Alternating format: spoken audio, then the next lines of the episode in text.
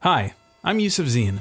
My latest TVO Today podcast is on how a Canadian ends up in a Chinese prison and if he's even alive. Listen and subscribe to Extradition. Available now, wherever you get your podcasts. For more in depth perspectives and interesting stories, sign up for our daily newsletter at tvo.org/daily.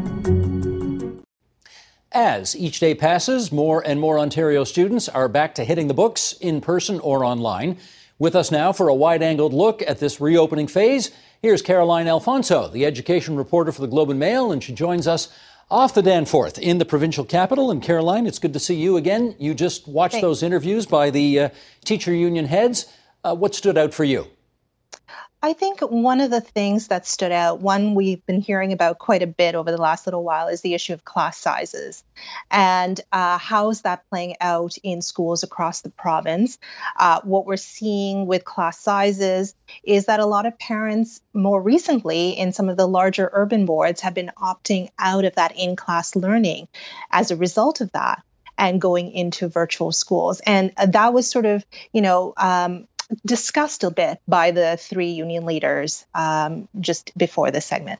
Yeah, do you, based on your reporting, know of any, you know, major boards or major schools in this province where they are actually figuring that out? Tickety boo, they've got the desks two meters apart, the ventilation is good, it's all going exactly the way it should be? I don't think anybody is uh, it's smooth sailing for anybody right now. It's it's a different year. It's a year like no other. Um, you know, we're seeing uh, some increases in infection rates outside in the community in some areas of the province. Um, kids are returning to school right now a bit anxious. Parents, especially, are a bit anxious. Maybe the kids not so much. Some of them are really looking forward to seeing their friends, uh, but parents are a bit anxious. And I, I think things are sort of just playing out. Everybody's seeing how um, the return to school goes, making changes as kids return to the classroom. I guess I should take advantage of your expertise and your being here to get you to fact check that last discussion as well. Is there anything that any of the three said that you thought, wait a second, that's just not accurate? Um, I don't know if what they said was inaccurate. I mean, there was one point where you mentioned the fact that they're looking to increase their membership, and that's why they want smaller class sizes.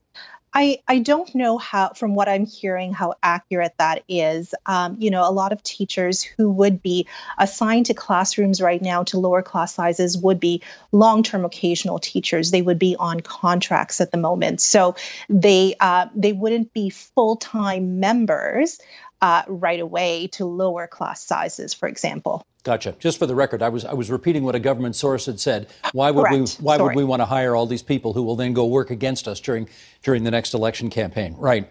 Of course. Um, you know, having said that, what is being undertaken right now is unprecedented in our lifetimes. We are we are trying to send, you know, as many as two million. It won't be that many, obviously, but as many as two million children back into the classroom under much less than ideal circumstances.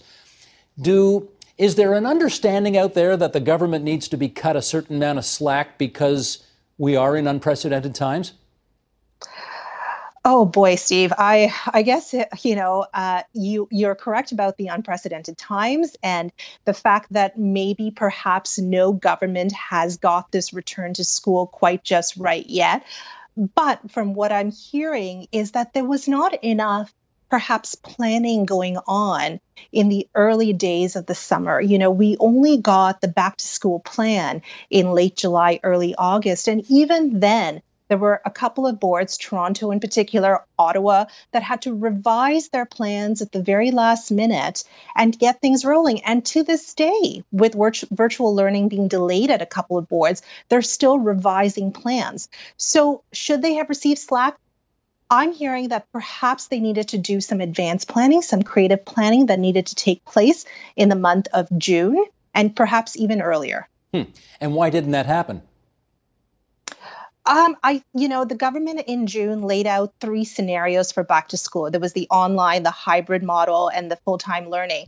And they kind of left it that way. And school boards, individual school boards, were planning for all three models and were supposed to present those models to the provincial government. from what I understand, school boards were working quite hard over the summer months to come up with those scenarios, to present them. And then they did, and some of them were rejected in the end. So there was a, you know, I feel like there needed to be more creativity, more creative creativity on how to build outdoor spaces for kids to learn. What other spaces could be used for kids to learn in order to lower those class sizes, which parents are really demanding. You say some of those plans were rejected. Rejected by whom? by the Ministry of Education. The Toronto Board, in particular, had a plan in place where kids could uh, le- end the school day earlier so that teachers' preparation time would be used at the end of the school day. And that would keep a teacher with a cohort for the entire day.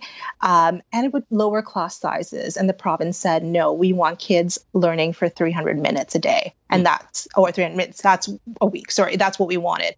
Um, they also uh, made some proposals around uh, high school class sizes, not class sizes, high school learning, and how the cohorts would work. And that plan was also.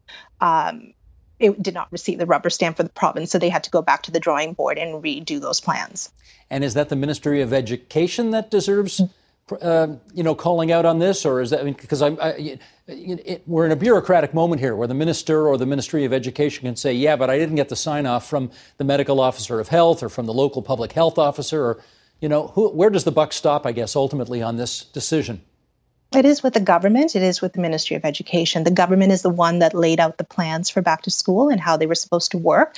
School boards took those plans and tried to implement them the way they should be implemented or the way they thought they were supposed to be implemented. And then they submitted those plans and there were changes made uh, changes made perhaps at the last minute.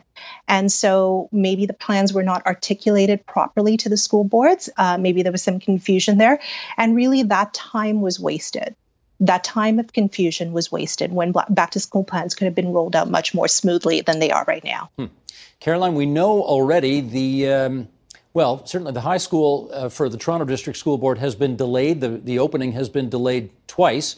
Uh, of course, usually it's a day after Labor Day. Then they said Tuesday of this week, which would be today. Now they've said Thursday uh, for this week. Um, are you, based on your reporting, are you satisfied that even with the delayed opening, the schools are as prepared as they can be to handle what they've got to handle? I think um, so. The delay is for high school students. I know my little one, my my eldest, started school today in elementary school. My my youngest starts tomorrow. And they have delayed virtual learning, and they delayed that twice because of the number of students in Toronto that have opted, or the number of families in Toronto that have opted to go online as well. Have the plans? Are they ready? Is is that the question, Steve? I mean, you know, time will tell. Kids are in school right now in Toronto, in the Catholic board and the public board. Um, we'll see how the week goes. You know, I, I do wonder how much we, we, tend, obviously, in the provincial capital to think that most of what happens here speaks for the whole province. And of course, it's not the case at all. We know that. Right. Uh, you know, as, as close as two hours drive north of here, there's there's essentially no COVID at all in much of uh, you know rural and northern Ontario.